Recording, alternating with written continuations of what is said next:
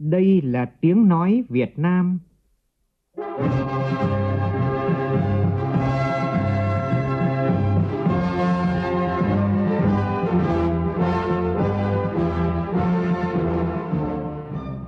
là tiếng nói Việt Nam,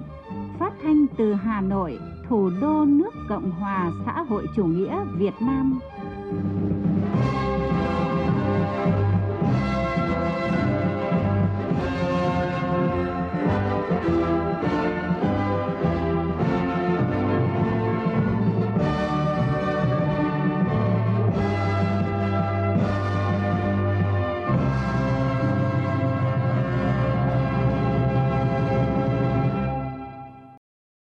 Biên tập viên Hùng Cường xin kính chào quý vị và các bạn. Mời quý vị và các bạn nghe chương trình Thời sự chiều của Đài Tiếng Nói Việt Nam. Chương trình có những nội dung chính sau đây.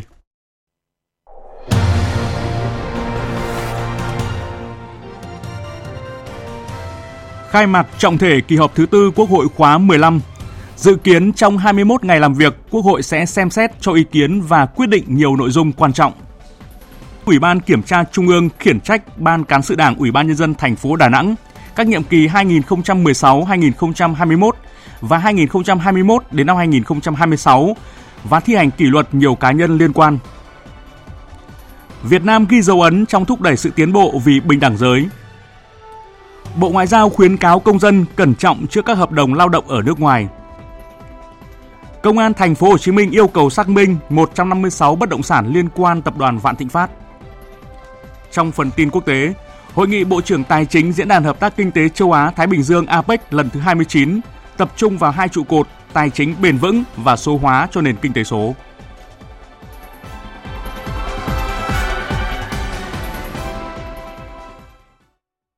Bây giờ là nội dung chi tiết. Thưa quý vị và các bạn, sáng nay tại nhà Quốc hội diễn ra lễ khai mạc kỳ họp thứ tư Quốc hội khóa 15 dưới sự chủ trì của Chủ tịch Quốc hội Vương Đình Huệ. Tham dự phiên khai mạc có Tổng Bí thư Nguyễn Phú Trọng, nguyên Tổng Bí thư Nông Đức Mạnh, Chủ tịch nước Nguyễn Xuân Phúc, Thủ tướng Phạm Minh Chính, nguyên Thủ tướng Nguyễn Tấn Dũng, nguyên Chủ tịch Quốc hội Nguyễn Văn An, Nguyễn Sinh Hùng, Nguyễn Thị Kim Ngân. Trước giờ khai mạc kỳ họp thứ tư Quốc hội khóa 15, các đồng chí lãnh đạo Đảng, Nhà nước, Mặt trận Tổ quốc Việt Nam, các đại biểu Quốc hội đã đặt vòng hoa và vào lăng viếng Chủ tịch Hồ Chí Minh. Phóng viên Lê Tuyết phản ánh.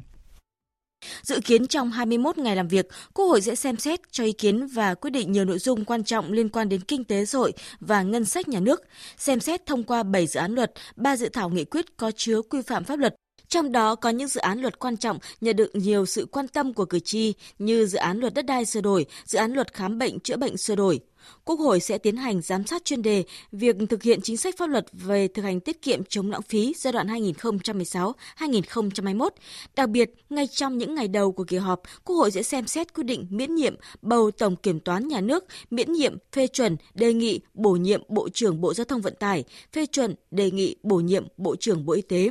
Phát biểu tại phiên khai mạc, Chủ tịch Hội Vương Đình Huệ khẳng định, dưới sự lãnh đạo đúng đắn, sáng suốt, kịp thời của Đảng và Nhà nước, quyết sách phù hợp, chủ động và giám sát có hiệu quả của Quốc hội, sự chỉ đạo, điều hành sâu sát, quyết liệt của Chính phủ, Thủ tướng Chính phủ, sự đoàn kết, phối hợp chặt chẽ của các cấp các ngành. Tình hình đất nước trong 9 tháng năm 2022 đạt được những kết quả tích cực, có nhiều dấu ấn nổi bật. Tuy nhiên, thời gian còn lại của năm 2022 và năm 2023 sắp tới, đất nước phải đối mặt với không ít khó khăn thách thức, có thể làm chậm lại quá trình phục hồi và phát triển kinh tế xã hội. Về công tác lập pháp tại kỳ họp này, theo Chủ tịch Quốc hội Vương Đình Huệ, đây là khối lượng công việc lập pháp rất nặng nề, vừa có phạm vi rộng lớn, vừa chứa đựng những vấn đề chuyên sâu, trong đó có những dự án luật ngay trước thềm kỳ họp đã thu hút được sự quan tâm sâu sắc của dư luận cử tri và nhân dân cả nước. Chủ tịch Quốc hội nhấn mạnh, đối với dự án luật khám bệnh chữa bệnh sửa đổi, đây là dự án luật quan trọng, định hướng hoạt động quản lý và sự phát triển bền vững của công tác bảo vệ chăm sóc sức khỏe nhân dân cũng như cơ sở cho y tế, cán bộ y tế hiện vẫn còn nhiều ý kiến khác nhau. Vì vậy, Chủ tịch Quốc hội đề nghị các vị đại biểu Quốc hội tập trung cho ý kiến sâu hơn về cơ chế bảo đảm tinh thần lấy người bệnh làm trung tâm, gắn với bảo đảm công bằng xã hội trong tiếp cận dịch vụ khám chữa bệnh các quy định về cấp chuyên môn kỹ thuật trong khám bệnh chữa bệnh, định hình hệ thống y tế cơ sở hiện đại, bao phủ chăm sóc sức khỏe toàn dân, xử lý mối quan hệ giữa nhà nước, thị trường và xã hội hóa trong hoạt động khám bệnh chữa bệnh ở từng mặt, từng nội dung và từng khâu. Cơ chế tự chủ tài chính của cơ sở khám chữa bệnh công lập trước hết là tự chủ tài chính, hợp tác công tư, giá dịch vụ, vân vân. Đồng thời xem xét kỹ lưỡng bảo đảm chất lượng và tính ổn định dài hạn của luật này khi được Quốc hội thông qua.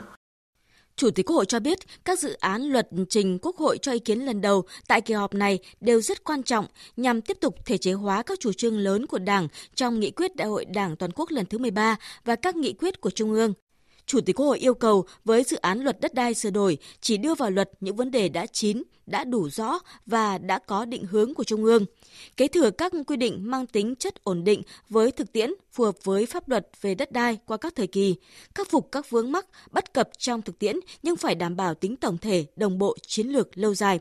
không hợp thức hóa những vướng mắc có tính chất vi phạm, không đưa vào luật những vấn đề mang tính sự vụ, hiện tượng nhỏ lẻ, cá thể, không thể hiện đúng bản chất của quan hệ đất đai phát sinh trong thực tiễn. Giải quyết các nút thắt mâu thuẫn trồng chéo giữa các quy định của pháp luật trong quản lý sử dụng đất, có phương án xử lý phù hợp nhằm khai thông giải phóng tối đa nguồn lực đất đai, tạo không gian động lực cho phát triển kinh tế xã hội, tiếp tục thực hiện tốt việc cải cách thủ tục hành chính trong lĩnh vực đất đai, tách bạch rõ để đưa vào luật những quan hệ đất đai mang tính chất công và quan hệ đất đai mang tính chất tư, bảo đảm đất đai thuộc sở hữu toàn dân do nhà nước là đại diện chủ sở hữu, thống nhất quản lý, tính phù hợp và đồng bộ với thể chế kinh tế thị trường định hướng xã hội chủ nghĩa, tạo điều kiện cho các chủ thể xã hội được tiếp cận sử dụng đất công bằng, công khai, hiệu quả và bền vững. Cụ thể hóa tối đa trong luật những nội dung đã được kiểm nghiệm và áp dụng ổn định trong thực tiễn, luật hóa những nội dung trong các bản bản quy định chi tiết, thi hành luật đã được áp dụng phù hợp với thực tiễn hiệu quả trong thời gian qua. Một trong những hoạt động quan trọng tại kỳ họp này về công tác giám sát, Quốc hội sẽ tiến hành giám sát chuyên đề về thực hiện chính sách pháp luật về thực hành tiết kiệm chống lãng phí giai đoạn 2016-2021. Chủ tịch Quốc hội mong muốn các đại biểu Quốc hội cần tập trung đánh giá kết quả đạt được, chỉ rõ những lĩnh vực, những địa bàn, những địa chỉ để xảy ra tình trạng lãng phí nghiêm trọng, làm rõ hạn chế khó khăn vướng mắc, chỉ rõ nguyên nhân, xác định trách nhiệm của các cơ quan, tổ chức cá nhân trong việc ban hành và tổ chức thực hiện chính sách pháp luật về thực hành tiết kiệm chống lãng phí, kiến nghị giải quyết nâng cao hiệu quả công tác thực hành tiết kiệm chống lãng phí và hoàn thiện chính sách pháp luật có liên quan. Căn cứ vào kết quả giám sát, Quốc hội sẽ ban hành nghị quyết về chuyên đề giám sát này. Tại phiên khai mạc, Chủ tịch Hội Vương Đình Huệ đã gửi lời chia sẻ những khó khăn mất mát và đánh giá cao sự chỉ đạo quyết liệt của chính phủ, các bộ ngành địa phương và sự nỗ lực vượt khó của nhân dân để giảm thiểu thiệt hại do bão lũ gây ra tại các tỉnh miền Trung. Mong các địa phương sớm khắc phục và nhanh chóng ổn định đời sống của người dân, đẩy mạnh sản xuất kinh doanh, chăm lo sức khỏe và an sinh xã hội cho đồng bào. Thưa quý vị và các bạn, ngay sau khi Chủ tịch Quốc hội Vương Đình Huệ phát biểu khai mạc kỳ họp thứ tư Quốc hội khóa 15, Thủ tướng Chính phủ Phạm Minh Chính trình bày báo cáo kết quả thực hiện kế hoạch phát triển kinh tế xã hội năm 2022, dự kiến kế hoạch phát triển kinh tế xã hội của năm 2023. Phóng viên Vũ Khuyên phản ánh. Trình bày báo cáo trước Quốc hội, Thủ tướng Chính phủ Phạm Minh Chính nêu rõ, mặc dù chịu ảnh hưởng của dịch COVID-19 và tình hình thế giới biến động phức tạp, nhưng kinh tế xã hội trong 9 tháng phục hồi tích cực và đạt kết quả quan trọng khá toàn diện trên nhiều lĩnh vực, ước cả năm đạt và vượt 14 trên 15 chỉ tiêu kế hoạch đề ra. Kinh tế vĩ mô cơ bản ổn định, lạm phát được kiểm soát, tăng trưởng kinh tế phục hồi tích cực, các cân đối lớn của nền kinh tế được bảo đảm trong điều kiện gặp nhiều khó khăn. Chỉ số giá tiêu dùng CPI bình quân 9 tháng tăng 2,73%, ước cả năm khoảng 4%. Thị trường tiền tệ mặt bằng lãi suất tỷ giá tương đối ổn định, tăng trưởng tín dụng 9 tháng đạt khoảng 11%, tập trung nhiều cho sản xuất kinh doanh. Tăng trưởng GDP 9 tháng đạt 8,83%, ước cả năm đạt 8%, trong đó mục tiêu đề ra là 6 đến 6,5%. Thủ tướng Chính phủ Phạm Minh Chính cũng nêu rõ những tồn tại hạn chế, khó khăn thách thức, nguyên nhân và bài học kinh nghiệm trên các lĩnh vực như việc ổn định kinh tế vĩ mô phải đối mặt với nhiều thách thức, sức ép lạm phát lớn, giá xăng dầu nguyên vật liệu đầu vào biến động mạnh, các thị trường xuất khẩu nhập khẩu lớn truyền thống bị thu hẹp, các thị trường chứng khoán, trái phiếu doanh nghiệp, bất động sản còn tiềm ẩn rủi ro. Về nhiệm vụ giải pháp trọng tâm những tháng cuối năm 2022, Thủ tướng yêu cầu bảo đảm ổn định tình hình kinh tế vĩ mô, kiểm soát lạm phát, ổn định các loại thị trường, ổn định cung cầu, giá cả và các mặt hàng thiết yếu, điều hành lãi suất tỷ giá chủ động, linh hoạt, phù hợp, đảm bảo ổn định hệ thống tiền tệ, ngân hàng, triển khai quyết liệt các giải pháp thúc đẩy giải ngân vốn đầu tư công, chương trình phục hồi và phát triển kinh tế xã hội, ba chương trình mục tiêu quốc gia, đẩy nhanh tiến độ lập, thẩm định, phê duyệt các quy hoạch, tăng cường phòng chống thiên tai, bão lũ, tập trung giải quyết tình trạng thiếu lao động, cục bộ tại một số địa bàn, thúc đẩy tăng năng suất lao động, tiếp tục thực hiện hiệu quả chính sách an sinh xã hội, chăm lo đời sống của nhân dân, nhất là ở vùng sâu, vùng xa, vùng biên giới hải đảo, bảo đảm vững chắc quốc phòng, an ninh, ổn định chính trị, trật tự an toàn xã hội, về kế hoạch phát triển kinh tế xã hội năm 2023, Thủ tướng đã chỉ rõ mục tiêu tổng quát chủ yếu, trong đó nhấn mạnh. Tiếp tục ưu tiên giữ vững ổn định kinh tế vĩ mô, kiểm soát lạm phát, thúc đẩy tăng trưởng, đảm bảo các cân đối lớn của nền kinh tế, kiểm soát hiệu quả các loại dịch bệnh, đẩy mạnh cơ cấu lại, nâng cao năng lực nội tại, tính tự lực, tự chủ, khả năng chống chịu và thích ứng của nền kinh tế, củng cố phát triển các động lực tăng trưởng mới, thực hiện đồng bộ hiệu quả các đột phá chiến lược tập trung xây dựng hoàn thiện thể chế, pháp luật, nâng cao hiệu lực hiệu quả chỉ đạo, điều hành và thực thi pháp luật, đẩy mạnh phòng chống tham nhũng tiêu cực lãng phí, nâng cao chất lượng nguồn nhân lực, đẩy mạnh phát triển ứng dụng khoa học công nghệ, đổi mới sáng tạo, chuyển đổi số, chuyển đổi xanh, tập trung xây dựng hệ thống kết cấu hạ tầng đồng bộ, hiện đại, nhất là các dự án quan trọng, trọng điểm quốc gia chú trọng phát triển toàn diện và đồng bộ các lĩnh vực văn hóa, bảo đảm an sinh xã hội, nâng cao đời sống vật chất tinh thần của nhân dân, đẩy mạnh cải cách hành chính, sắp xếp bộ máy, tinh giản biên chế, tạo môi trường đầu tư kinh doanh thuận lợi. Cùng với đó, Thủ tướng đã nêu rõ mục tiêu quản lý chặt chẽ, sử dụng hiệu quả đất đai tài nguyên bảo vệ môi trường, chủ động ứng phó với biến đổi khí hậu, tăng cường công tác thông tin tuyên truyền, tạo đồng thuận xã hội, củng cố tăng cường quốc phòng an ninh, bảo vệ vững chắc độc lập chủ quyền, giữ vững an ninh chính trị, trật tự an toàn xã hội, đẩy mạnh công tác đối ngoại hội nhập quốc tế, nâng cao uy tín vị thế của nước ta trên trường quốc tế. Thưa quý vị, thẩm tra đánh giá kết quả thực hiện kế hoạch phát triển kinh tế xã hội năm 2022, dự kiến kế hoạch phát triển kinh tế xã hội năm 2023, chủ nhiệm Ủy ban Kinh tế của Quốc hội Vũ Hồng Thanh đề nghị chính phủ cần bám sát thực tiễn, nâng cao năng lực dự báo, cảnh báo, chủ động xây dựng các kịch bản, chuẩn bị cho mọi tình huống có thể xảy ra, không để lỡ nhịp hồi phục sau dịch bệnh, nhất là tác động do giá xăng dầu và giá nguyên vật liệu sản xuất tăng cao trên thế giới. Cùng với đó là xây dựng kịch bản ứng phó với nguy cơ đình trệ và lạm phát. Tổng hợp của phóng viên Đỗ Minh. Ủy ban Kinh tế cơ bản nhất trí với các kết quả đạt được theo báo cáo của chính phủ. Bên cạnh kết quả đạt được, Ủy ban Kinh tế cho rằng bối cảnh kinh tế thế giới trong nước có những diễn biến mới phức tạp, gây ra không ít khó khăn thách thức lớn hơn so với dự báo, nhưng 14 trên 15 chỉ tiêu đạt và vượt mục tiêu. Trong số 15 chỉ tiêu Quốc hội giao, duy nhất chỉ tiêu tăng năng suất lao động xã hội không đạt, thấp hơn mục tiêu đưa ra 0,3 đến 0,5%. Ủy ban Kinh tế đề nghị làm rõ nguyên nhân không đạt chỉ tiêu này bởi đây là chỉ tiêu quan trọng, phản ánh khả năng cạnh tranh của nền kinh tế, trong khi tăng trưởng kinh tế dự kiến vượt khoảng 2% so với kế hoạch và GDP bình quân đầu người cũng dự kiến vượt kế hoạch. Điều này cho thấy chất lượng nền kinh tế còn hạn chế, tăng trưởng còn phụ thuộc nhiều vào yếu tố vốn và lao động. Chủ nhiệm Ủy ban Kinh tế Vũ Hồng Thanh cũng lưu ý đà tăng lạm phát của Việt Nam có độ trễ so với thế giới do Việt Nam mở cửa chậm hơn và phản ứng chính sách trễ hơn. Do đó, lạm phát dự báo sẽ có xu hướng tiếp tục tăng cao. Kiên trì thực hiện mục tiêu ổn định kinh tế vĩ mô, kiểm soát lạm phát, tăng cường năng lực thích ứng, chống chịu của hệ thống tài chính, ngân hàng, theo dõi sát diễn biến tình hình kinh tế, diễn biến giá cả, lạm phát trên thế giới, phản ứng chính sách của các nền kinh tế lớn, các đối tác thương mại, đầu tư chính, đánh giá nguyên nhân và ảnh hưởng của lạm phát để chủ động có giải pháp điều hành phù hợp. Về dự kiến kế hoạch phát triển kinh tế xã hội năm 2023, báo cáo thẩm tra nhận định kinh tế phục hồi song cộng đồng doanh nghiệp vẫn đối mặt với nhiều khó khăn, công nghiệp hỗ trợ, mức độ liên kết doanh nghiệp, nội ngành, liên ngành và liên kết giữa doanh nghiệp nội địa với doanh nghiệp có vốn đầu tư nước ngoài FDI hạn chế. Do đó, cần đánh giá kỹ lưỡng khả năng hấp thụ vốn của nền kinh tế và các năng lực sản xuất mới cho năm 2023 và các năm tiếp theo cả về thể chế, chính sách và nhất là khâu tổ chức thực hiện. Theo Ủy ban Kinh tế, dư địa cho các chính sách tài khóa vẫn còn, cần tiếp tục duy trì các chính sách hỗ trợ nhưng phải bảo đảm có định hướng và mục tiêu. Về báo cáo tổng hợp ý kiến kiến nghị của cử tri và nhân dân, do Bí thư Trung ương Đảng, Chủ tịch Ủy ban Trung ương Mặt trận Tổ quốc Việt Nam Đỗ Văn Chiến trình bày nêu rõ,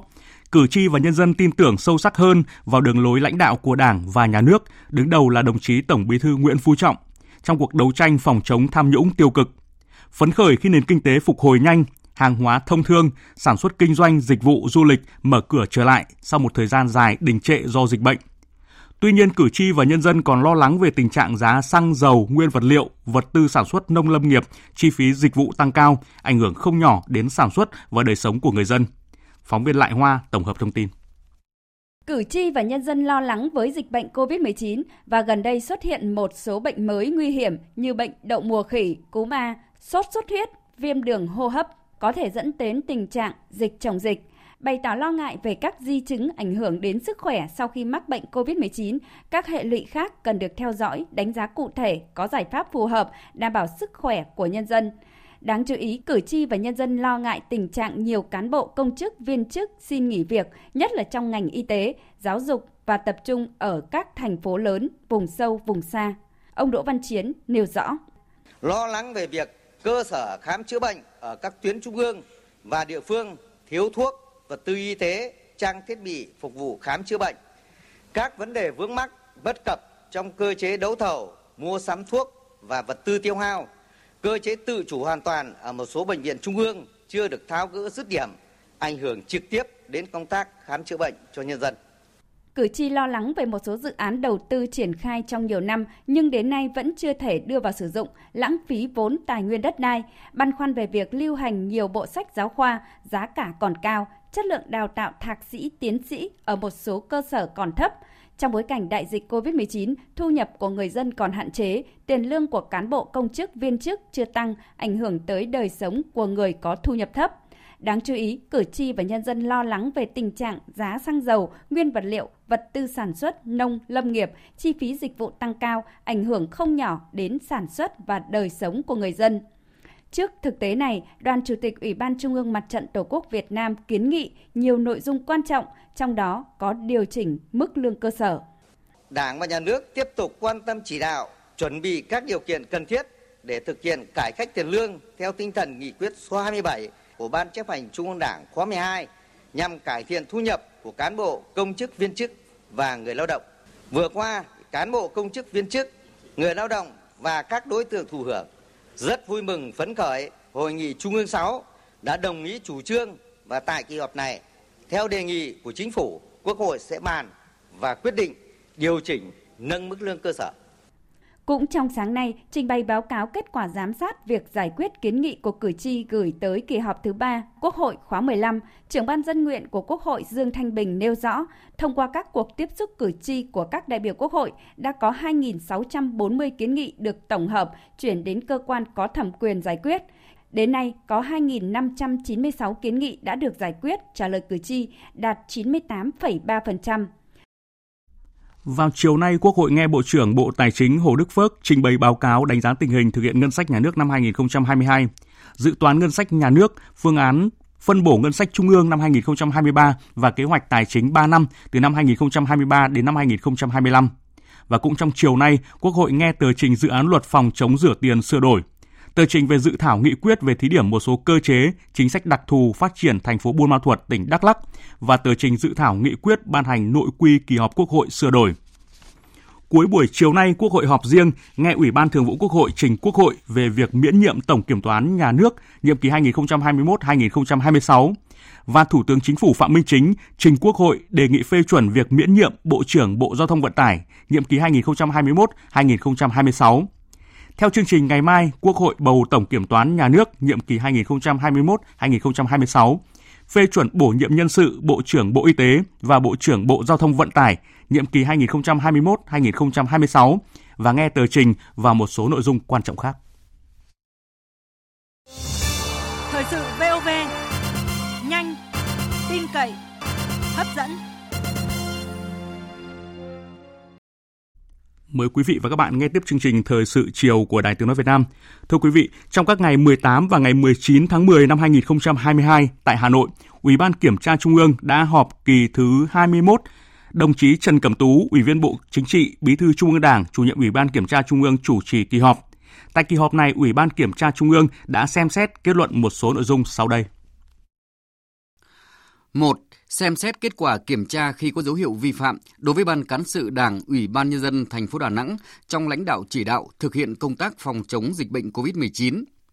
Ủy ban Kiểm tra Trung ương ghi nhận đánh giá cao nỗ lực quyết tâm quyết liệt của Đảng bộ, chính quyền và nhân dân thành phố Đà Nẵng trong công tác phòng chống dịch, góp phần kiểm soát đẩy lùi dịch bệnh, phục hồi ổn định và phát triển kinh tế xã hội. Tuy nhiên, trong lãnh đạo chỉ đạo, Ban cán sự Đảng, Ủy ban nhân dân thành phố Đà Nẵng đã vi phạm quy chế làm việc, thiếu trách nhiệm, buông lỏng lãnh đạo chỉ đạo để Ủy ban nhân dân thành phố và một số tổ chức cá nhân vi phạm quy định của Đảng, pháp luật của nhà nước trong mua sắm, quản lý sử dụng sinh phẩm, hóa chất, vật tư, trang thiết bị y tế. Trong quản lý sử dụng các nguồn hỗ trợ để xảy ra vụ án tại Trung tâm Kiểm soát Bệnh tật của thành phố. Những vi phạm khuyết điểm nêu trên có nguy cơ thất thoát lớn ngân sách nhà nước, gây dư luận bức xúc, làm giảm uy tín của cấp ủy và chính quyền thành phố. Trách nhiệm đối với những vi phạm khuyết điểm nêu trên thuộc về Ban cán sự Đảng, Ủy ban nhân dân thành phố Đà Nẵng và các đồng chí Lê Trung Trinh, Phó Bí thư Thành ủy, Bí thư Ban cán sự Đảng, Chủ tịch Ủy ban nhân dân thành phố, Huỳnh Đức Thơ, nguyên Phó Bí thư Thành ủy, nguyên Bí thư Ban cán sự Đảng, nguyên Chủ tịch Ủy ban nhân dân thành phố, Hồ Kỳ Minh, Ủy viên Ban Thường vụ Thành ủy, Phó Bí thư Ban cán sự Đảng, Phó Chủ tịch Thường trực Ủy ban nhân dân thành phố. Ngô Thị Kim Yến, Thành ủy viên, Ủy viên Ban cán sự Đảng, Phó Chủ tịch Ủy ban nhân dân thành phố, nguyên Bí thư Đảng ủy, nguyên Giám đốc Sở Y tế. Trần Văn Miên, nguyên Thành ủy viên, nguyên Ủy viên Ban cán sự Đảng, nguyên Phó Chủ tịch Ủy ban nhân dân thành phố. Nguyễn Văn Phụng, Thành ủy viên, Bí thư Đảng ủy, Giám đốc Sở Tài chính. Tôn Thất Thạnh, Bí thư Đảng ủy, Giám đốc CDC thành phố. Liên quan đến vấn đề này còn có trách nhiệm của Ban Thường vụ Thành ủy Đà Nẵng và một số tổ chức đảng, đảng viên. Xét nội dung tính chất, mức độ hậu quả, nguyên nhân vi phạm, căn cứ quy định của Đảng, Ủy ban Kiểm tra Trung ương quyết định khiển trách Ban cán sự Đảng, Ủy ban nhân dân thành phố Đà Nẵng các nhiệm kỳ 2016-2021, 2021-2026 và các đồng chí Lê Trung Trinh, Huỳnh Đức Thơ, Hồ Kỳ Minh, Trần Văn Miên, Nguyễn Văn Phụng, cảnh cáo đồng chí Ngô Thị Kim Yến, khai trừ ra khỏi Đảng đồng chí Tôn Thất Thạnh, Ủy ban Kiểm tra Trung ương yêu cầu Ban Thường vụ Thành ủy Đà Nẵng kiểm điểm nghiêm túc, rút kinh nghiệm sâu sắc, tập trung lãnh đạo chỉ đạo khắc phục kịp thời các vi phạm khuyết điểm đã được chỉ ra, kiểm điểm xử lý kỷ luật, xem xét trách nhiệm đối với các tổ chức cá nhân có liên quan, báo cáo kết quả về Ủy ban Kiểm tra Trung ương. 2. Tiếp tục xem xét một số đảng viên liên quan đến vi phạm của Ban Thường vụ Đảng ủy Viện Hàn Lâm Khoa học Xã hội Việt Nam, Ủy ban Kiểm tra Trung ương quyết định thi hành kỷ luật khai trừ ra khỏi Đảng đồng chí Phùng Ngọc Tấn, nguyên Bí thư chi bộ, nguyên quyền trưởng ban tổ chức cán bộ Viện Hàn Lâm Khoa học Xã hội Việt Nam. Cảnh cáo đồng chí Nguyễn Quang Thuấn, Phó Chủ tịch Hội đồng Lý luận Trung ương, nguyên Bí thư Đảng ủy, nguyên Chủ tịch Viện Hàn Lâm Khoa học Xã hội Việt Nam. Khiển trách các đồng chí Phạm Văn Đức, nguyên Phó Bí thư Đảng ủy, nguyên Phó Chủ tịch Viện Hàn Lâm, nguyên Giám đốc Học viện Khoa học Xã hội, Võ Quang Trọng, nguyên Ủy viên Ban Thường vụ Đảng ủy Viện Hàn Lâm, nguyên Giám đốc Bảo tàng Dân tộc học Việt Nam. Trần Minh Tuấn, nguyên Ủy viên Ban Thường vụ Đảng ủy Viện Hàn Lâm, nguyên trưởng ban tổ chức cán bộ, nguyên Phó Giám đốc Thường trực Học viện Khoa học Xã hội, Viện Hàn Lâm Khoa học Xã hội Việt Nam. 3. Thực hiện kết luận của Ủy ban Kiểm tra Trung ương tại kỳ họp thứ 19 đối với Ban Cán sự Đảng, Bộ Giáo dục và Đào tạo, nhiệm kỳ 2016-2021, căn cứ quy định của Đảng, Ủy ban Kiểm tra Trung ương quyết định thi hành kỷ luật. Cảnh cáo các đồng chí Mai Văn Trinh, Ủy viên Ban chấp hành Đảng Bộ Bộ, Cục trưởng Cục Cơ sở Vật chất, nguyên Cục trưởng Cục Quản lý Chất lượng, Ủy viên Thường trực Ban chỉ đạo kỳ thi Trung học phổ thông quốc gia năm 2018 và năm 2021. Nguyễn Huy Bằng, nguyên Ủy viên Ban Thường vụ Đảng ủy, nguyên chủ nhiệm Ủy ban Kiểm tra Đảng ủy Bộ, nguyên Tránh Thanh tra Bộ. Trần Thanh Khiết, Ủy viên Ban chấp hành Đảng Bộ Bộ, Giám đốc Ban Quản lý các dự án, Trần Tú Khánh, nguyên Ủy viên Ban chấp hành Đảng Bộ Bộ, nguyên vụ trưởng vụ kế hoạch tài chính, Bộ Giáo dục và Đào tạo. Khiển trách đồng chí Nguyễn Hữu Độ, Ủy viên Ban Cán sự Đảng, Thứ trưởng Bộ Giáo dục và Đào tạo. Ủy ban Kiểm tra Trung ương đề nghị Bộ Chính trị xem xét thi hành kỷ luật Ban Cán sự Đảng, Bộ Giáo dục và Đào tạo nhiệm kỳ 2016-2021 và đồng chí Phùng Xuân Nhạ, Phó trưởng Ban tuyên giáo Trung ương, nguyên Ủy viên Trung ương Đảng, nguyên Bí thư Ban Cán sự Đảng, nguyên Bộ trưởng Bộ Giáo dục và Đào tạo. 4. Xem xét báo cáo của tỉnh ủy Hòa Bình và tỉnh ủy Khánh Hòa, Ủy ban Kiểm tra Trung ương nhận thấy đồng chí Hà Quang Dĩnh, nguyên tỉnh ủy viên, nguyên bí thư ban cán sự đảng, nguyên tránh án tòa án nhân dân tỉnh Hòa Bình đã vi phạm quy định về những điều đảng viên không được làm và trách nhiệm nêu gương, vi phạm pháp luật trong hoạt động tố tụng gây hậu quả rất nghiêm trọng, thiệt hại tiền, tài sản của nhà nước, gây dư luận xấu trong xã hội, làm giảm uy tín của tổ chức đảng và tòa án nhân dân tỉnh Hòa Bình. Đồng chí Nguyễn Hữu Hảo, tỉnh ủy viên, ủy viên Đảng đoàn, trưởng ban Kinh tế Ngân sách Hội đồng Nhân dân tỉnh, nguyên bí thư huyện ủy, nguyên chủ tịch Ủy ban Nhân dân huyện Cam Lâm và đồng chí Lương Dự, nguyên tỉnh ủy viên, nguyên bí thư huyện ủy, nguyên chủ tịch Hội đồng Nhân dân huyện Cam Lâm, tỉnh Khánh Hòa đã vi phạm nguyên tắc quy chế làm việc, quy định về những điều đảng viên không được làm và trách nhiệm nêu gương,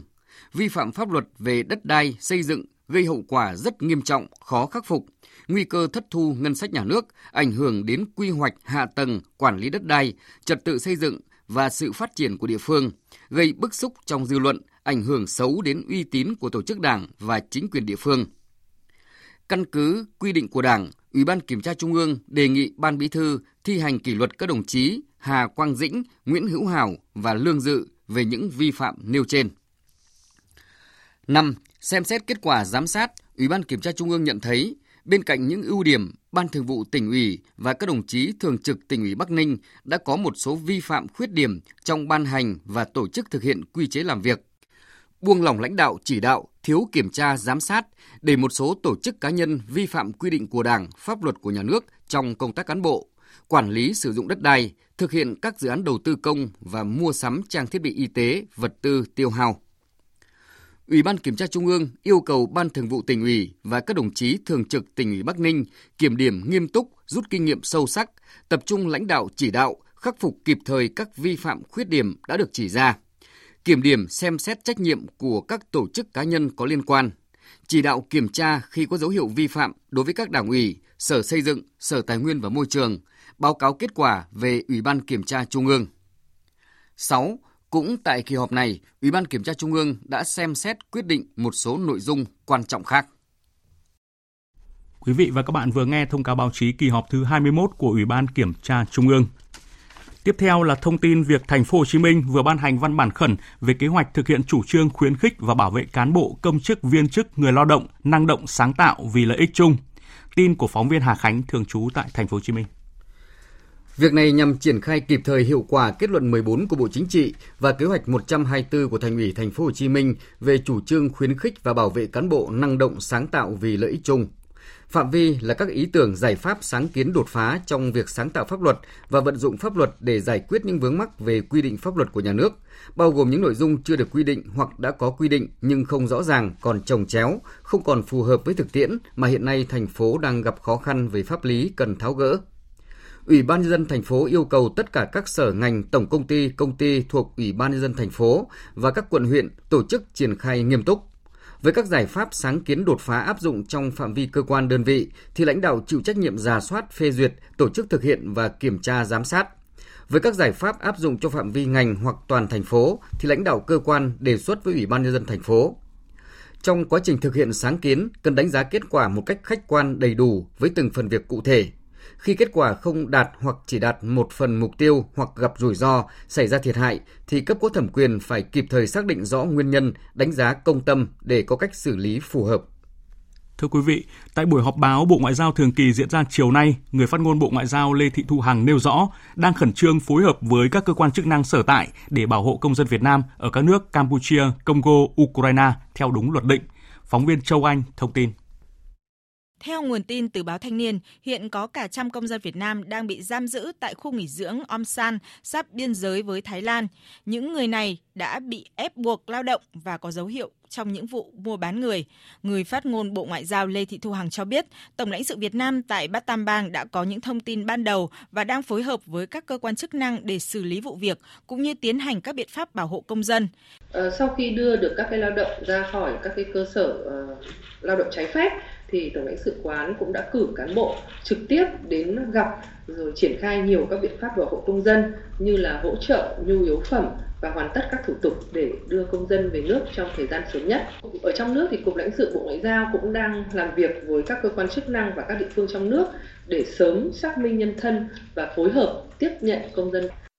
Người phát ngôn Bộ Ngoại giao cũng khẳng định, thời gian tới Bộ Ngoại giao sẽ cùng các cơ quan ngoại giao tại Campuchia và các cơ quan chức năng của Campuchia sẽ tăng cường giả soát, truy quét tại các khu vực tìm kiếm, giải cứu thêm công dân Việt Nam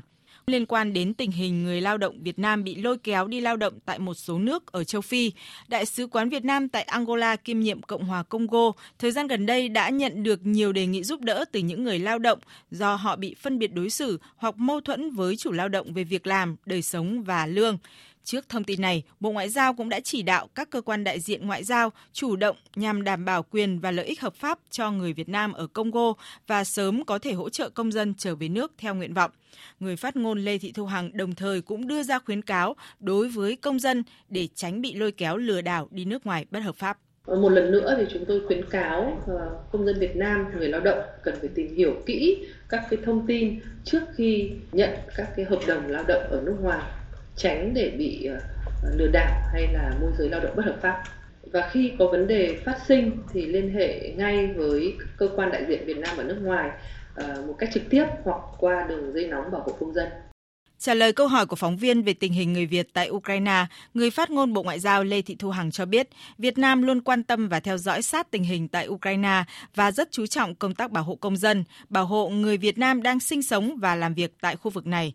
Cục lãnh sự Bộ Ngoại giao cũng đã ra cái khuyến cáo đề nghị công dân Việt Nam tại Ukraine phải thường xuyên giữ liên hệ với Đại sứ quán Việt Nam tại Ukraine, sẵn sàng các phương án giữ à, bản, à, giữ an toàn cho bản thân và gia đình, trong đó có việc sơ tán khỏi các thành phố lớn, tránh xa các khu vực nguy hiểm, liên lạc ngay với các cơ quan chức năng qua đường dây nóng bảo hộ công dân của Cục lãnh sự cũng như của các cơ quan đại diện ngoại giao của các nước Ukraine à, và các nước ờ, ở khu vực lân cận. Người phát ngôn Bộ Ngoại giao Lê Thị Thu Hằng cũng cho biết Việt Nam luôn quan tâm theo dõi chặt chẽ diễn biến xung quanh xung đột Nga-Ukraine. Một lần nữa chúng tôi kêu gọi các bên liên quan nối lại đối thoại, giải quyết vấn đề bằng biện pháp hòa bình trên cơ sở tôn trọng các nguyên tắc cơ bản của luật pháp quốc tế, đặc biệt là nguyên tắc tôn trọng độc lập, chủ quyền, toàn vẹn lãnh thổ của các quốc gia. Chúng tôi cũng mong rằng là tính mạng, tài sản của người dân ở đây, trong đó có công dân Việt Nam phải được đảm bảo. Là thành viên tích cực có trách nhiệm của cộng đồng quốc tế, Việt Nam sẵn sàng đóng góp vào thúc đẩy đối thoại, tìm kiếm giải pháp để sớm ổn định tình hình vì hòa bình, ổn định ở khu vực và trên thế giới. Theo Đại sứ quán Việt Nam tại Ukraine, hiện có khoảng 500 người Việt Nam tại Ukraine và chưa ghi nhận có thương vong nào từ những diễn biến phức tạp gần đây. Phòng An ninh Kinh tế Công an Thành phố Hồ Chí Minh vừa có văn bản gửi Sở Tài nguyên và Môi trường thành phố đề nghị ra soát, xác định và cung cấp thông tin các quyền sử dụng đất liên quan đến tập đoàn Vạn Thịnh Phát. Tin của phóng viên Duy Phương thường trú tại Thành phố Hồ Chí Minh. Để phục vụ công tác điều tra xác minh, cơ quan công an đề nghị cung cấp thông tin đối với 156 bất động sản liên quan đến tập đoàn Vạn Thịnh Phát có nguồn gốc hoặc không có nguồn gốc nhà nước. Các bất động sản thuộc diện giả soát nằm ở các quận 1, 3, 5, 7 và các huyện Bình Chánh, Nhà Bè, thành phố Thủ Đức. Nhiều tòa nhà nằm ở các vị trí vô cùng đắc địa tại quận 1 như Sài Gòn Times Square, đường Nguyễn Huệ, Union Square, đường Đồng Khởi, IFC One Sài Gòn, đường Tôn Đức Thắng. Trước đó ngày 8 tháng 10, cơ quan cảnh sát điều tra Bộ Công an đã khởi tố bắt tạm giam bà Trương Mỹ Lan, chủ tịch tập đoàn Vạn Thịnh Phát để điều tra về tội lừa đảo chiếm đoạt tài sản. Cùng bị bắt tạm giam với bà Trương Mỹ Lan còn có 3 bị can khác. Theo cáo buộc, các bị can đã có hành vi gian dối trong việc phát hành, mua bán trái phiếu trái quy định của pháp luật để chiếm đoạt hàng nghìn tỷ đồng của người dân trong thời gian từ năm 2018 đến 2019. Thưa quý vị và các bạn, Việt Nam thực sự đã làm rất tốt trong việc đạt được những dấu mốc quan trọng cho sự tiến bộ vì bình đẳng giới. Đây là đánh giá của Liên Hợp Quốc và các tổ chức quốc tế về những nỗ lực của Việt Nam trong thúc đẩy bình đẳng giới, một trong những mục tiêu phát triển thiên niên kỷ của Liên Hợp Quốc. Những câu chuyện phụ nữ vươn lên vượt khó, phát triển kinh tế, hỗ trợ những chị em khác đang ngày càng phổ biến tại Việt Nam. Tổ chức Tài chính Quốc tế đánh giá doanh nghiệp nữ Việt Nam ngày càng chiếm vị trí quan trọng trong quá trình phát triển kinh tế, tạo ra một phong cách kinh doanh độc đáo, mềm dẻo, linh hoạt, rất có hiệu quả. Từ bản hiến pháp đầu tiên đề cập vấn đề nam nữ bình quyền cho đến nay, Việt Nam đã không ngừng hoàn thiện khung luật pháp, chính sách về bình đẳng giới. Báo cáo tổng quan về bình đẳng giới ở Việt Nam cũng cho thấy Việt Nam đã đạt được hầu hết các chỉ tiêu đề ra trong chiến lược quốc gia về bình đẳng giới giai đoạn từ năm 2011 đến năm 2020 duy trì uy tín khi là một quốc gia có tỷ lệ phụ nữ thụ hưởng sự bình đẳng theo luật pháp và có khả năng tiếp cận cơ hội kinh tế, chính trị, giáo dục tương đối cao so với khu vực và thế giới. Biên tập viên Thu Hoài có bài viết Dấu ấn Việt Nam trong thúc đẩy sự tiến bộ vì bình đẳng giới. Nhà bà Vũ Thị Lưu, thôn Thọ Lão, xã Quang Hưng, huyện Phủ Cừ, tỉnh Hưng Yên, vốn là hộ nghèo trong xã, được sự ủng hộ của chính quyền địa phương. Gần 10 năm trước, bà đã lặn lội mang giống hồng quý từ Đắk Lắc về Hưng Yên để nhân giống, khai thác nguyên liệu và bán cho các cơ sở chế biến trà hoa. Đến nay, kinh tế của gia đình bà đã ổn định hơn, đồng thời tạo ra công an việc làm cho nhiều phụ nữ trong vùng. Ban đầu thì kinh tế của tôi rất là khó khăn vì tôi à, thuộc dạng hộ nghèo. À, đến bây giờ thì tôi đã phát triển được à, 1,3 mẫu rồi tạo rất nhiều việc ừ, công an việc làm cho chị em ờ, lớn tuổi như 65 70 tuổi. Thì cuộc sống của tôi là khấm khá, khả năng là sang năm là tôi xin thoát nghèo. Những câu chuyện phụ nữ vươn lên vượt khó, phát triển kinh tế, hỗ trợ những chị em khác như trường hợp của bà Vũ Thị Lưu đang ngày càng phổ biến tại Việt Nam. Việt Nam trở thành một nước có tỷ trọng nữ giới tham gia hoạt động kinh tế cao so với các nước trong khu vực và nằm trong top 10 nước trên thế giới có tỷ lệ doanh nghiệp do phụ nữ điều hành cao nhất, chiếm 33%. Theo bà Vũ Thị Quỳnh, Phó Tổng Giám đốc Công ty Cổ phần Cơ điện Tomeco, nhà sản xuất duy nhất tại Việt Nam hai lần đạt giải thưởng chất lượng quốc gia và có chỗ đứng trên thị trường quốc tế. Các chính sách về bình đẳng giới đã góp phần nâng cao hình ảnh và giá trị thương hiệu, một tài sản vô hình quan trọng của các doanh nghiệp. Rất nhiều người hỏi tại sao giám đốc một cái công ty cơ khí như này lại là một người phụ nữ tóc dài, trông rất là nữ tính như thế này. Nhưng mà khi mà người ta tiếp xúc với mình thì người ta sẽ thấy à thực ra với cái vẻ ngoài mềm mại như vậy thì nó cũng có những cái cứng của thép chính sách của nhà nước thì bây giờ đã tốt hơn ngày xưa rất nhiều rồi. Phụ nữ được rất nhiều quyền lợi. Ví dụ như là sinh con thì được nghỉ 6 tháng này rồi hưởng lương này. Khi mà phụ nữ làm lãnh đạo ấy thì cũng có những cái hiệp hội doanh nhân cho cho phụ nữ rồi những cái giải thưởng cho phụ nữ rồi là ờ, những cái chính sách hỗ trợ khi mà vay vốn. Không chỉ về kinh tế, sự tham gia của phụ nữ vào các vị trí quản lý và hành chính công được tăng cường, từng bước giảm dần khoảng cách giới trong lĩnh vực chính trị. Việt Nam được đánh giá là một trong những quốc gia xóa bỏ khoảng cách giới nhanh nhất trong vòng 20 năm qua, một trong 10 quốc gia thực hiện tốt các mục tiêu số 5 về thúc đẩy bình đẳng giới và trao quyền cho tất cả phụ nữ và trẻ em gái trong các mục tiêu phát triển bền vững của Liên Hợp Quốc. Theo Giám đốc Quốc gia của Cơ quan Phát triển Pháp, Hervé Conang, thúc đẩy bình đẳng giới và quyền của phụ nữ là chủ trương nhất quán của nhà nước Việt Nam. Euh, Cơ quan phát triển Pháp đã có mặt tại Việt Nam từ năm 1994. Trong suốt gần 30 năm đó, chúng tôi đã được chứng kiến những nỗ lực và bước tiến của Việt Nam trong thúc đẩy bình đẳng giới. Chính phủ Việt Nam đã triển khai nhiều chính sách nhằm tạo thuận lợi cho sự tham gia của phụ nữ vào quá trình phát triển kinh tế xã hội của đất nước và cũng đã đạt được nhiều thành tựu quan trọng Quyền bình đẳng giữa nam và nữ đã được khẳng định trong Hiến pháp năm 2013, được cụ thể hóa trong nhiều quy định pháp luật và chiến lược quốc gia về bình đẳng giới giai đoạn từ năm 2021 đến 2030. Cùng với đó thì Việt Nam cũng cho thấy vai trò rất tích cực trong thúc đẩy bình đẳng giới trên toàn cầu, khi là một trong những nước đầu tiên thông qua Công ước Liên Hợp Quốc về xóa bỏ các hình thức phân biệt đối xử, chống lại phụ nữ cách đây hơn 40 năm và sau đó là tuyên bố Bắc Kinh năm 1995. Việt Nam là một trong những quốc gia sớm dành cho công tác bình đẳng giới những ưu tiên nhất định khi bản luận cương năm 1930, cường lĩnh chính trị đầu tiên của Đảng Cộng sản Việt Nam đã khẳng định mục tiêu đấu tranh cho nam nữ bình quyền. Dù chặng đường phía trước vẫn còn nhiều thách thức từ phục hồi hậu đại dịch COVID-19, thiên tai, biến đổi khí hậu, song theo trưởng đại diện cơ quan Liên Hợp Quốc về bình đẳng giới và trao quyền cho phụ nữ tại Việt Nam, Elisa Fernandez Saen, Việt Nam đã, đang và sẽ làm rất tốt trong việc đạt được những dấu mốc quan trọng cho sự tiến bộ và vì bình đẳng giới. Chính phủ Việt Nam đã thiết lập một khuôn khổ pháp lý rất mạnh mẽ để gắn kết đất nước với các hiệp định quốc tế. Chúng tôi không ngừng nhận thấy cam kết của Việt Nam trong các lĩnh vực bình đẳng giới khác nhau như bình đẳng giới trong kỷ nguyên số, bình đẳng giới trong đảm bảo hòa bình và an ninh, cũng như trong nỗ lực tăng quyền kinh tế cho phụ nữ. Ngay trong ASEAN, Việt Nam cũng cho thấy vai trò quan trọng trong thúc đẩy sự tiến bộ vì bình đẳng giới.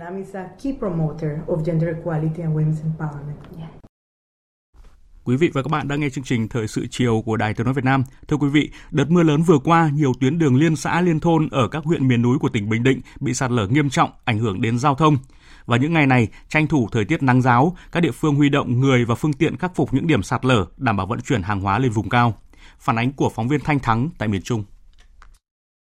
Trên địa bàn tỉnh Bình Định, đợt mưa lớn từ ngày 8 đến ngày 10 tháng 10 gây sạt lở nhiều tuyến giao thông ở huyện miền núi An Lão. Sạt lở nghiêm trọng nhất xảy ra tại km 12 300, đường tỉnh DH3, khu vực suối Tình Cảm, xã An Quang. Tại vị trí này, đất đá từ mái ta lưu dương sạt lở bồi lấp mặt đường và toàn bộ hệ thống rãnh nước dọc gây chia cắt giao thông. Những ngày qua, tranh thủ thời tiết nắng ráo, Ủy ban nhân dân huyện An Lão tỉnh Bình Định huy động lực lượng, xe đào, máy ủi khắc phục tạm thời phương án san gạt, dồn đất sạt lở, giải phóng mặt đường cho phương tiện qua lại. Ông Đỗ Tùng Lâm, Phó Chủ tịch Ủy ban nhân dân huyện An Lão cho biết, các điểm sạt lở được khắc phục tạm thời, đảm bảo giao thông. Bây giờ phương án là sạt lở đâu, mình khắc phục tạm thời để cho bà con xe cộ qua lại, lưu thông hàng hóa. Chứ còn hình hai đầu tư bài bản trong sạt lở sau này ít ra không phải qua đầu tháng 12, không thể nào khắc phục cơ bản liền được nằm trong mùa mưa lũ thì mưa nó vẫn lây ra nguy cơ sạt lở nhất thì vẫn còn nằm hai tiếng một tiếng hòa đi an toàn và một tiếng là ăn trung đi an vinh thiệt hại về hạ tầng giao thông trong đợt mưa lũ vừa qua chủ yếu ở những nơi địa hình đồi núi có độ dốc lớn những đoạn đường nằm trong khu vực thấp trũng nước ngập sâu mái ta luy hai bên đường chưa được gia cố bằng vật liệu bền vững Trước diễn biến phức tạp của mưa lũ trong thời gian tới, Sở Giao thông Vận tải tỉnh Bình Định kiến nghị Ủy ban nhân tỉnh Bình Định chỉ đạo các sở ban ngành, địa phương tiếp tục thực hiện việc kiểm tra các khu vực có nguy cơ sạt lở, đề xuất phương án khắc phục. Còn tại Quảng Trị, đợt mưa lũ vừa qua đã gây sạt lở nặng tuyến quốc lộ 15D đoạn qua xã A Ngo, huyện Đắk Rông, tỉnh Quảng Trị. Việc qua lại cửa khẩu quốc tế La Lai giữa Việt Nam và Lào bị gián đoạn. Ngành giao thông vận tải tỉnh Quảng Trị đang huy động lực lượng tập trung khắc phục phấn đấu thông tuyến trở lại vào ngày 25 tháng 10 tới. Còn tiếp theo sẽ là một số thông tin thời tiết. Thưa quý vị và các bạn, áp thấp nhiệt đới suy yếu từ bão số 6 đã tan nhưng sẽ còn ảnh hưởng xấu đến thời tiết khu vực Bắc Trung Bộ và Trung Trung Bộ. Mưa rào và rông, cục bộ có nơi mưa to đã xảy ra ở nhiều khu vực. Dự báo từ ngày mai cho đến ngày 22 tháng 10, các khu vực này tiếp tục có mưa rào và rông, cục bộ có mưa to. Riêng khu vực từ Quảng Bình đến Quảng Nam có nơi mưa rất to, tổng lượng mưa từ 70 đến 120 mm, có nơi trên 200 mm nguy cơ xảy ra lũ quét, sạt lở đất tại khu vực vùng núi và ngập úng tại các khu vực trung thấp. Trong mưa rông cũng cần đề phòng khả năng xảy ra lốc xét và gió giật mạnh. Người dân cần cảnh giác trước các dấu hiệu xuất hiện lũ quét như mưa lớn nhiều ngày ở thượng lưu, nước sông hoặc suối chuyển màu đục, có tiếng động bất thường của đất đá hoặc âm thanh lạ trong lòng đất. Khi thấy các dấu hiệu này, người dân cần nhanh chóng di chuyển khỏi khu vực có thể xảy ra lũ quét để đến nơi có vị trí cao hơn. Tây Nguyên và Nam Bộ tối và đêm mưa còn gia tăng trên diện rộng đề phòng ngập úng ở những vùng trung thấp. Chuyển sang phần tin quốc tế. Trong hai ngày hôm qua và hôm nay, tại thủ đô Bangkok đã diễn ra hội nghị Bộ trưởng Tài chính Diễn đàn Hợp tác Kinh tế Châu Á-Thái Bình Dương APEC lần thứ 29 dưới sự chủ trì của Bộ trưởng Tài chính nước chủ nhà APEC 2022 là Thái Lan. Hội nghị có sự tham gia của trên 200 đại biểu thuộc 21 nền kinh tế thành viên APEC và đại diện các tổ chức quốc tế. Đoàn Việt Nam do Thứ trưởng Tài chính Tạ Anh Tuấn dẫn đầu. Phản ánh của phóng viên Đài Tiếng Nói Việt Nam thường trú tại Thái Lan.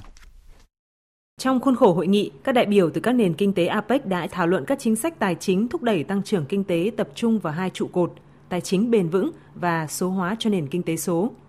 Bộ trưởng Tài chính Thái Lan Akhom nhấn mạnh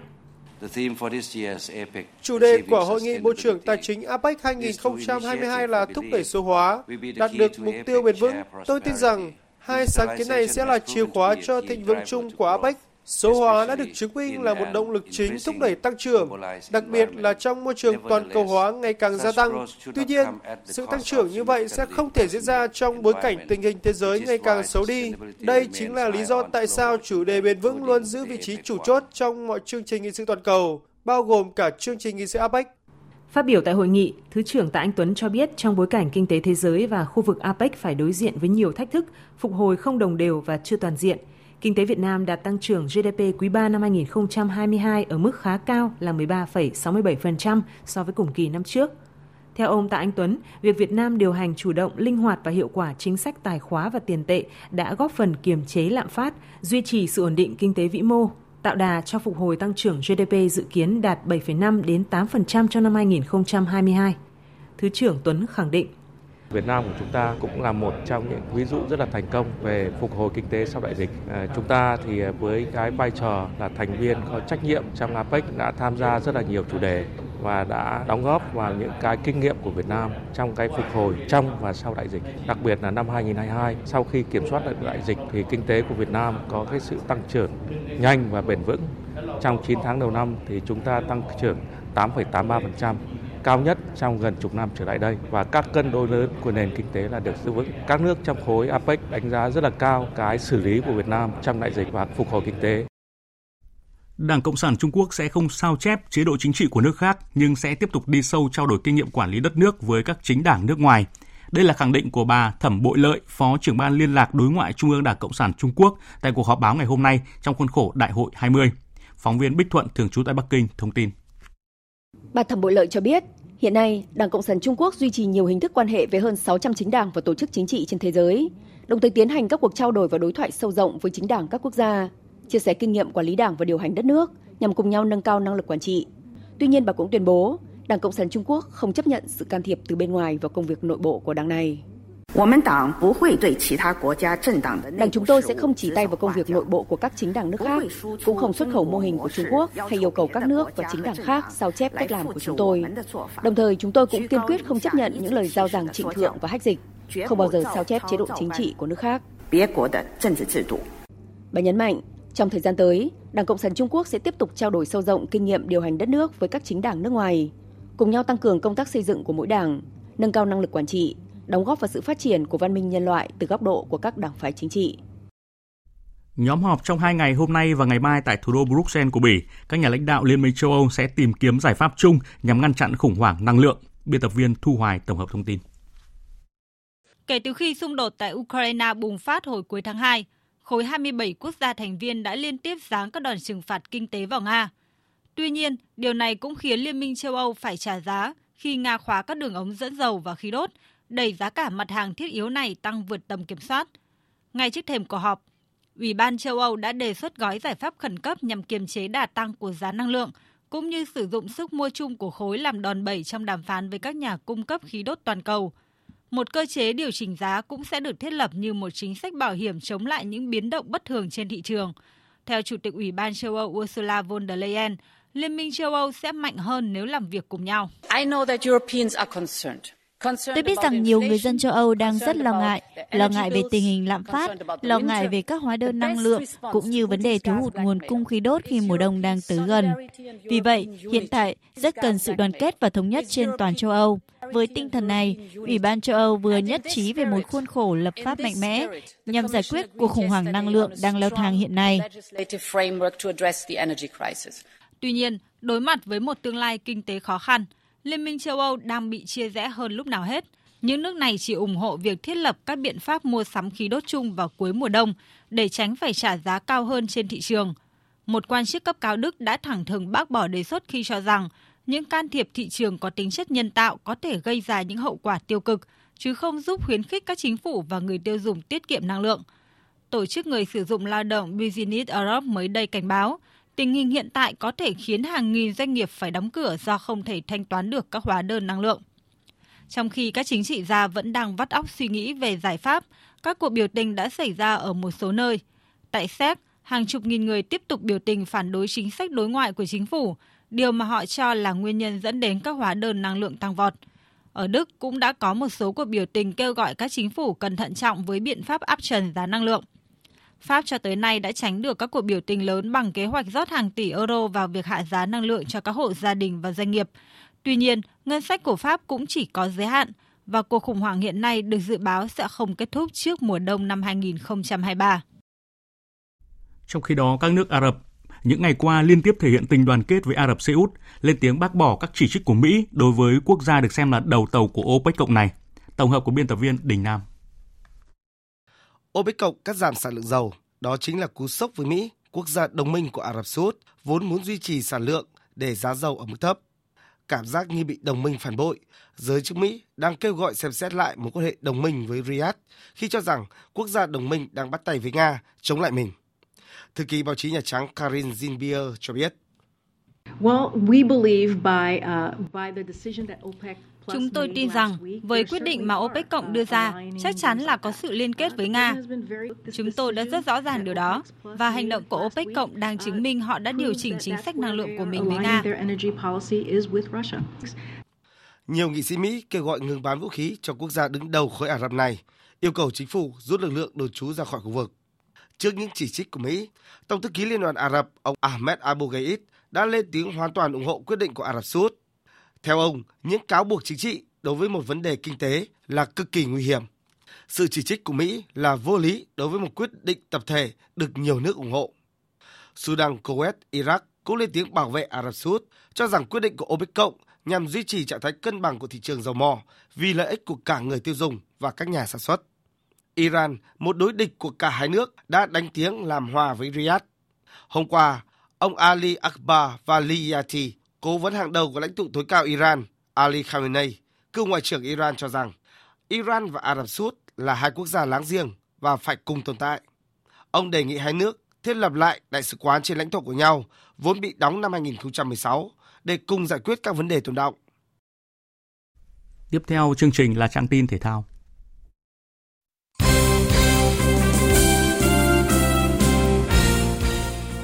Thưa quý vị và các bạn, chiều nay 20 tháng 10, giai đoạn lượt về giải Futsal vô địch quốc gia 2022 khởi tranh tại nhà thi đấu Đa Năng, thành phố Cần Thơ. Trong ngày thi đấu hôm nay có hai cặp đấu và ở cuộc đọ sức kết thúc sớm. Sài Gòn FC vượt qua Hưng Gia Khang Đắk Lắk với tỷ số 4-1. Với kết quả này, Sài Gòn FC được 15 điểm, còn Hưng Gia Khang Đắk Lắk có 7 điểm. Ở trận đấu còn lại, Hiếu Hoa Đà Nẵng đấu với Tân Hiệp Hưng. Tạm thời, Sahako được 20 điểm và dẫn đầu bảng xếp hạng. Đội bóng này đá trận đầu tiên của giai đoạn lượt về bằng trận gặp Sài Gòn FC vào chiều ngày 22 tháng 10. Trong khi đó, giải bóng đá nữ vô địch quốc gia 2022 đã bước vào giai đoạn cuối của mùa giải. Thành phố Hồ Chí Minh 1 và Hà Nội 1 đang trong cuộc chạy đua quyết liệt tới chức vô địch. Thành phố Hồ Chí Minh 1 đang dẫn đầu bảng xếp hạng với 23 điểm nhưng chỉ hơn Hà Nội 1 đúng một điểm. Mỗi đội còn 3 trận đấu nữa để chinh phục ngôi quán quân. Huấn luyện viên Đoàn Thị Kim Chi của đội Thành phố Hồ Chí Minh 1 cho biết Ba trận đấu còn lại đều gặp những đối thủ mạnh. Chi nghĩ là đội thành phố Hồ Chí Minh 1 vẫn giữ cái mục tiêu ban đầu là sẽ nỗ lực, sẽ cố gắng từng trận đấu một chứ không đặt nặng vấn đề là vô địch hay bảo vệ vô địch gì cả. Chi chỉ hy vọng là các em ấy sẽ nỗ lực để mà tiến bộ qua từng trận đấu. Từ ngày 26 tháng 10 đến ngày 6 tháng 11, tại sân bóng Trường Đại học Bách khoa Hà Nội sẽ diễn ra vòng chung kết giải bóng đá sinh viên toàn quốc 2022. Tham dự giải có 16 đội được chia thành 4 bảng. Giải đấu này nằm trong đề án tổng thể phát triển tầm vóc thể lực người Việt giai đoạn 2011-2030.